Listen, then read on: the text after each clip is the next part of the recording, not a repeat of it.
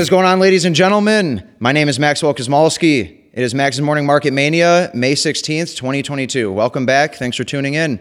Last week, it was a very, very eventful week. The stock market, it didn't get crushed like it had the previous five weeks, but it did end up negative. Major indices were down about half a percent, nothing crazy. They did rally pretty hard on Friday, but where the main juice was, was the crypto market. We saw the most significant week in crypto since Bitcoin was created. And I'll touch on touch on that later in this episode. I'm going to get over all of the less interesting stuff, and then I'll touch on it. So gas prices, they were one penny off of their high, which was set in March. Crude oil trading at about one hundred eleven bucks. Uh, so we saw, let's see, before I talk about crypto, the inflation numbers, we got good news, and that's air quotes because it's sarcastic. Uh, March, we got eight point five percent year over year, and now we got eight point three percent year over year. So now all these, you know, talking head economists, the Jim Cramer likes, the all those people that are always bullish on the economy, they're kind of separated from reality. They're talking about how inflation has peaked and how it's It's, you know, it's going down, but eight point three percent, that's still absolutely horrible. I'm sure you guys are feeling it at the pump and you're feeling it at the stores. And I don't know if it's going to get worse. I don't know if it's going to get better, but producer price index was at eleven percent. And as I've said in the previous episodes, that's kind of a precursor for what we can see with the consumer price index. So if the producers, their costs go up by X percentage, likewise, you might be able to infer that the consumers, their prices will go up a little bit, or else, I mean, do you really think the producers are going to sacrifice profit? Do you really think they're going to allow their profits to diminish at your convenience? Unfortunately, that's not how the world works, so we likely will not see that. But then again, I don't know. I don't have a, a magic eight ball, and if I did, it would probably be wrong. The D X Y, which is a basket of currencies measured against the U S dollar, it is at a twenty-year high still. And as everyone is uh, desiring liquidity because the stock market is behaving erratically, crypto market is behaving erratically, we'll talk about that. That's where the main juice is. As all of these markets are incredibly volatile, people seek stability, so they go into the U S dollar, which is the most trusted currency on the planet for the time being. Uh, Thursday, I think it was Thursday, we saw something pretty interesting. For all my people who love G M E and A M C, GameStop and A M C, we saw some pretty crazy moves. Right at the open, A M C chugged up a little over thirty percent. And looking back, in hindsight, there was a bullish divergence on the chart, some which is basically some technical analysis that might infer an upward move. I guess nobody could have inferred that it would have gone up thirty percent or so, but I was looking at the call options and most of them were up thirty X at one point, which is pretty crazy. And, you know, I've brought up options before. Uh, I'll give a brief explanation on them for those who don't know. Uh, first, do not trade options unless you're an expert. That's it. It is about as risky as it gets. Trading options, you are basically trading the premium on a financial contract. You are paying an X dollar premium for the right to buy shares at a certain price by a certain time. So they all have an expiration date. So you either have to execute on that option or sell it, or it expires worthless. So if you were to buy an option to purchase a stock at fifty dollars, and the stock is at one hundred dollars, that premium would be very large. But if the stock is one hundred dollars and you're buying the option to purchase it at one hundred fifty dollars, it would carry a much smaller premium, depending on the timeout and expiration. Uh, that's just a little brief summary. Trading the premiums, it gives you very, very leveraged gains. So like I said, A M C was up thirty percent, but if you had a call option in A M C, you instead of turning ten dollars into thirteen dollars, you could have turned ten dollars into three hundred dollars. But likewise, the downside volatility is also leveraged. So it's not uncommon to see, you know, ninety-nine percent losses in options trading, or one hundred percent. So speaking of ninety-nine and one hundred percent losses, anybody who pays attention to crypto, you know exactly what happened. And I will explain it to those who don't know. There is a crypto called Terra Luna. Everybody loved it. It was a top ten crypto. Not too long ago, it was at a, it was at a forty billion dollars market cap. We saw the most significant event in crypto history, maybe since inception. And this forty billion dollars crypto, it crashed ninety-nine percent in a matter of days. And then you know what happened after it crashed ninety-nine percent? It crashed another ninety-nine percent. And then after that, it it it's basically worthless. So I I wrote down some numbers just for shits and giggles to give you an idea. So this crypto is, I think it came out in, uh, I, I guess it doesn't really matter when, but at its inception, it was, you know, about a buck, a little less than a dollar. At its lowest point, it was trading at thirteen cents. And within, you know, a year or two during the crypto peak, it made it to one hundred seventeen dollars. And everyone was bullish on this coin. It was supposedly a revolutionary blockchain. And on May fourth, it cost eighty-eight dollars. If you had invested one million dollars into Terra Luna on May fourth at eighty-eight dollars, not eight days later, on May twelfth, eight days later, you want to know what it would be worth? You wouldn't even be able to get two packs of gum with your million dollar investment. Your million dollar investment would be worth about two dollars and seventy-two cents. This was absolutely catastrophic. My heart goes out to the people that got absolutely burned by this. People lost their houses. People, people lost their, some people lost their net worths. People that had a lot of money in it, or even a little bit, I mean, unless you got out early and you sold to the people that were buying the dip, you you would have lost essentially everything. And that, it, it is heartbreaking. Right now, the price is zero point zero zero zero one. So it was eighty-eight bucks not too long ago. So now if, if you were to pay eighty-eight dollars for Terra Luna, as a week ago or ten days ago or whatever, it cost eighty-eight dollars for one of them, you can now get three hundred sixty-three thousand dollars for that price. Do not buy this coin. I I didn't know that people needed to be told that. I saw it all over Twitter. People were talking about, oh, if it goes back up to one dollar, then, then we're going to be rich or whatever. Yeah, if it goes back up to one dollar, it'll be more valuable than Apple. I don't, yeah, I don't think so. That's not going to happen. Unfortunately, people got burned. And so Terra had a stable coin. And so here's what a stable coin is. A stable coin is, it's a sense of security. It is a cryptocurrency that is matched. It is pegged to the dollar. So it'll always be worth one dollar. You can always exchange it for one dollar. And I'm not going to get into all the nitty gritty details. There's two different resources that I could offer to you to get a further insight on it. Mark Moss, he has a YouTube channel. Go check him out. He did a really good explanation on how exactly this happened. And also CoffeeZilla. He he exposed like crypto scams and whatnot. And they they had an interesting take on it. But long story short, this stable coin, well, there's nothing stable about it. It's like seventeen cents now. People seek security and they put their money in stable coins. Other stable coins are U S D T. It's called Tether, U S D C. There's Binance U S D. There, there's a, a whole bunch of different stable coins. And actually, that happening is very treacherous for the market. We saw Bitcoin down as much as thirteen point eight seven percent that day. And that is absolutely horrible. Ethereum was down twenty-two percent. X R P was down thirty percent. And Bitcoin kind of, it held up the best because it's it's the biggest, it's the best, it's the most well-known. The most institutional money is in there. Institutional money isn't, they're not like retail investors where they panic sell at every scary moment. But smaller cryptos, you know, Ethereum is a little bit smaller, X R P is even smaller than that. And then you have even smaller cryptos, you know, the altcoins, that's what they call it. My favorite is Kadena, K A D E N A.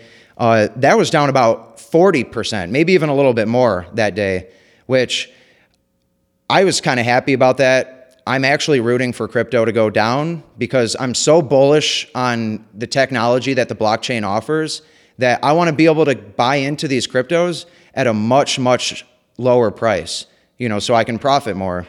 So I bought up the dip on Kadena. I got in at one dollar and sixty-two cents and I ended up making an exit at three dollars and twenty-five cents. I'm not a huge day trader in crypto, although I, I will likely start trading more in crypto just because uh, with with trading in the stock market, you need a twenty-five thousand dollars minimum to actively day trade and not get your account flagged. But in crypto, you can make as many day trades as you want. So I see these nasty red days. Uh, I know that the technology is there. It's sound, it's secure. It's going to be a part of our future one way or another. So these huge down days where it's just, it's blood in the streets. Everybody's panicking. Everybody's selling. It seems like the bottom fell out. It's never going to stop going down. I was there buying because you'll learn this from, you know, smart people, smart investors like Rick Rule, Warren Buffett, Uh, Ray Dalio, Jim Rickards. You know, you want to buy low and sell high, but your emotions tell you to do something else. Your emotions, when you see a crypto or a stock, it's going up, it's going up, it keeps going up. Holy shit, it's never going to stop going up. Your emotions get in the way. You get greedy and you're tempted to buy it. You know, you see everyone making money. Oh, my buddy, he just turned twelve hundred bucks into thirty-six hundred bucks. I'm I'm tempted to do that. I want to do that. So I'm I'm going to buy in, but in reality, you do not want to listen to your emotions when you're investing. You do not want to buy when everyone else is buying. You do not want to sell when everyone else is selling. Everyone's panicking. Everyone's scared shitless. That's when you should be buying, not when you. Sh- that's not when you should be selling. And likewise, when everyone is greedy, you should be selling to the people that are greedy. Buy low, sell high. Don't forget that. And unfortunately, everyone had to sell low with Terra and its stablecoin U S T, Terra U S D.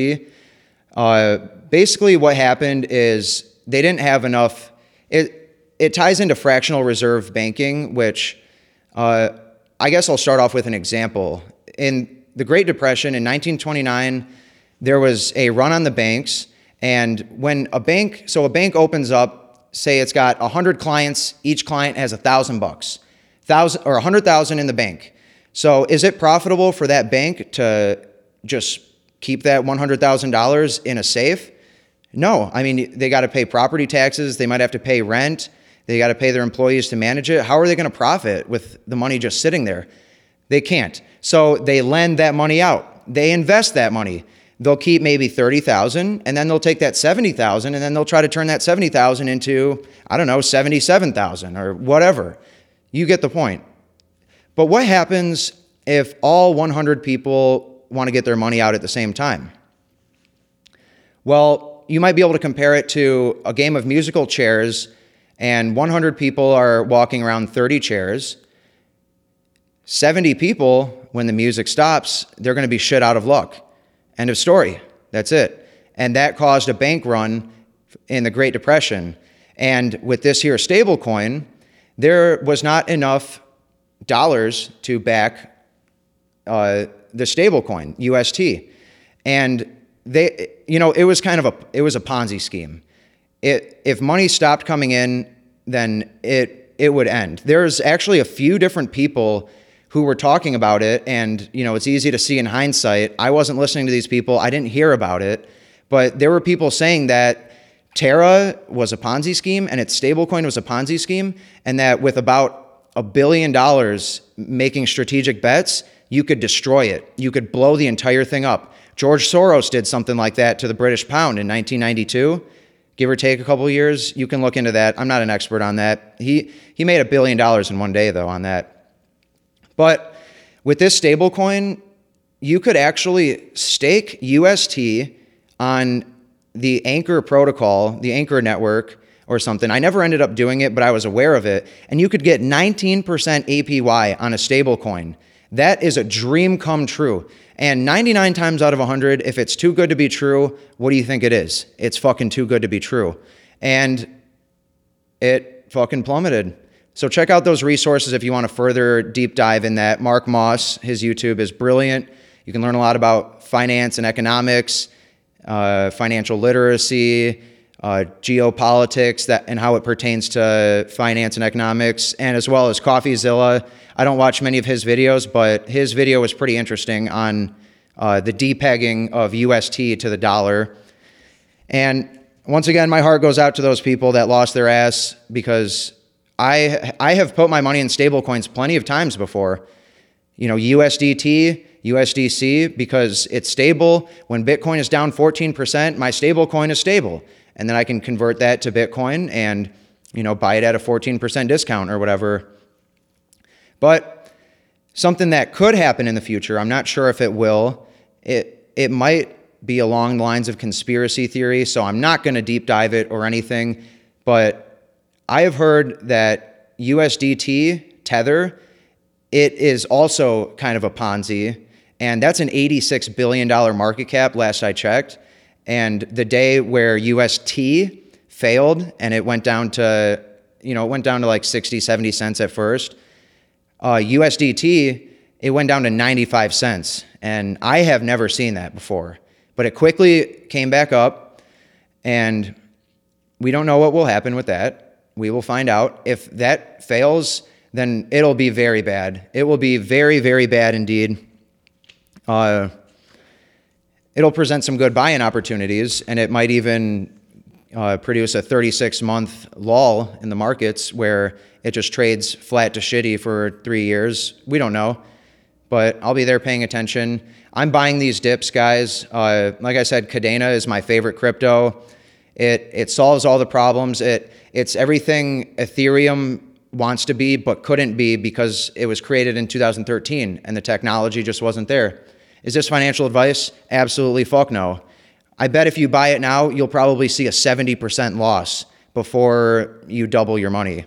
So I've got dollars on the sidelines to buy that. I'm actually going to start mining it, and maybe I'll do a video on that, because I do think it's pretty interesting, the whole process of using electricity to add to the blockchain and help it operate.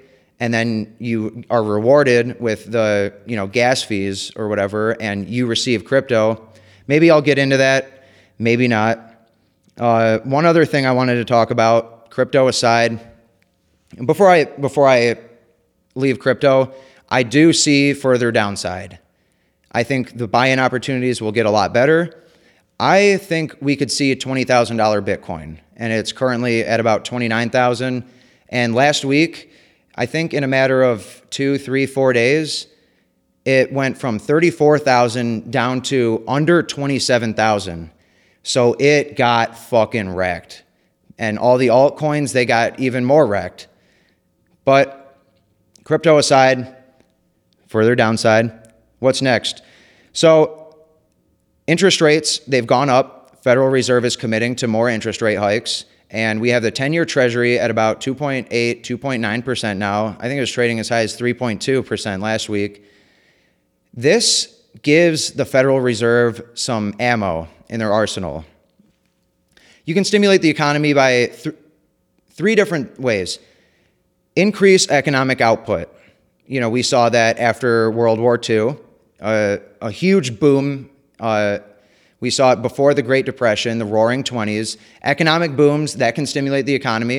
And then there's two ways to artificially stimulate the economy. You can lower interest rates, and that's because with the general uh, perception or consensus or ideology, whatever you want to call it, of investing, uh, stocks and bonds, they are inversely correlated. If interest rates are up and you can get a nice hefty return on bonds by having virtually zero risk, then it might incentivize people to hold bonds more rather than the stocks.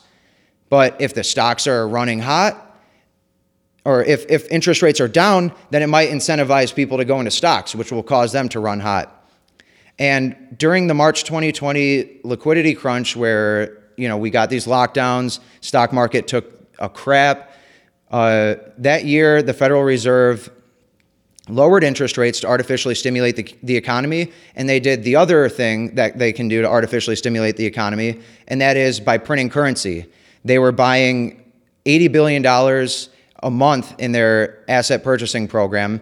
So they print eighty billion dollars out of nowhere, they print it digitally, and then they buy up these assets. So all you rich people that own those assets, lucky you, they're pumping the money right into the assets. They're inflating our currency, and the people here at the bottom, we end up paying twenty percent more at the grocery store and forty percent more at the pump. We can learn this from history. Every time they print money, it goes to shit. Like, look at Weimar Germany. That's the craziest example of hyperinflation. I think one German mark relative to uh, a gold mark or whatever, I think in four or five years, it went from one to one, roughly one to one, something like that, to like a trillion to one. So it devalued like exponentially. We had, I mean, you you would have like a millionaire who was rich, and then a few years later, a trillionaire was broke. Venezuela had something similar happen. But uh, I kind of went off on a tangent, bring, tangent bringing up the inflation thing, but it is important because that is what they do to stimulate the economy, and the consequence of that artificial stimulation is inflation. And the consequence of those lower interest rates are less security in the markets. Back in the day, you could buy, you know, a, a bond and get ten, twelve, fifteen percent interest rate, which which is phenomenal. I mean, it's it's it's safe, it's secure, but those options aren't really there anymore. But now that the ten-year treasury is two point eight, two point nine percent rather than, you know, uh, twenty twenty, I think it was it got as low as zero point five percent. Now that they have some interest rates to work with, they can actually pivot, and instead of raising interest rates, now that they see the markets taking a shit, like I said, six weeks in a row, the stock market is hitting the shitter, and that is people's pension funds, that's people's four oh one k's, endowments, everything. So they can now stimulate the economy, the economy by lowering interest rates. They have some ammo in their arsenal. If they shave one percent off the off their interest rates, then, you know, that'll that'll boost the economy. Artificially, of course, at some point we'll have to come back to reality, and we don't know when that reality will be. Uh, if we come to July and we see that quarter two of twenty twenty-two was also of declining G D P, that will be two quarters in a row of declining G D P, and that is the technical definition of a recession. Now, I already think we're in a depression. There isn't really a technical term for that, or no, or a, a definition, I should say. But just judging by the amount of people who are living paycheck to paycheck, the amount of people that don't have enough money for a four hundred dollars emergency, uh, the amount of people that are out of work, the fact that wages aren't keeping up with inflation, people are struggling, people are paying more at the pump and at the grocery store, it is reminiscent of a depression. So the Federal Reserve might have no choice but to pivot and go towards more money printing and more lowering of interest rates. So, you know, we'll probably get more inflation if that's the case, but we might be able to see some kind of melt up like we did in twenty twenty, where everything took a shit and you saw, I don't know the percentage uh, that the Dow Jones crashed, but it took a shit, long story short. And then, you know, a few months later, when the whole fucking, when Western civilization was shut down, mom and pop shops, small businesses going bankrupt like it's a contest, uh, people out of work, the stock market was booming. The economy was in the crapper, and the stock market was hitting new all-time highs like every week. It didn't make any sense, but we could see a scenario like that as they print money and lower interest rates. So I'm not saying I think that'll happen. I'm saying they almost have no choice. The other option is to let the house of cards fall down. And I think nine times out of ten, uh, these politicians and the people at the Federal Reserve, they will opt to kick the can down the road rather than, you know, uh, dealing with that uncomfortable, inconvenient reality at the given moment. So with that being said, Uh, I don't, I don't know where the bottom is in the stock market. I don't know if it's going to keep going down. I said, I think the crypto market is going to keep going down. I can't pick the bottom. I'm going to say what one of my favorite uh, economists and macro strategists said in a recent video: leave the bottom picking to the proctologists. Ronnie Stoufferly said that. He's, he's a, he's a pretty interesting guy. Uh, check him out if you're, you know, interested in macroeconomic stuff. He talks about gold and commodities a lot. So with that being said, it is May sixteenth, twenty twenty-two, and I will see you guys next week on Max's Morning Market Mania.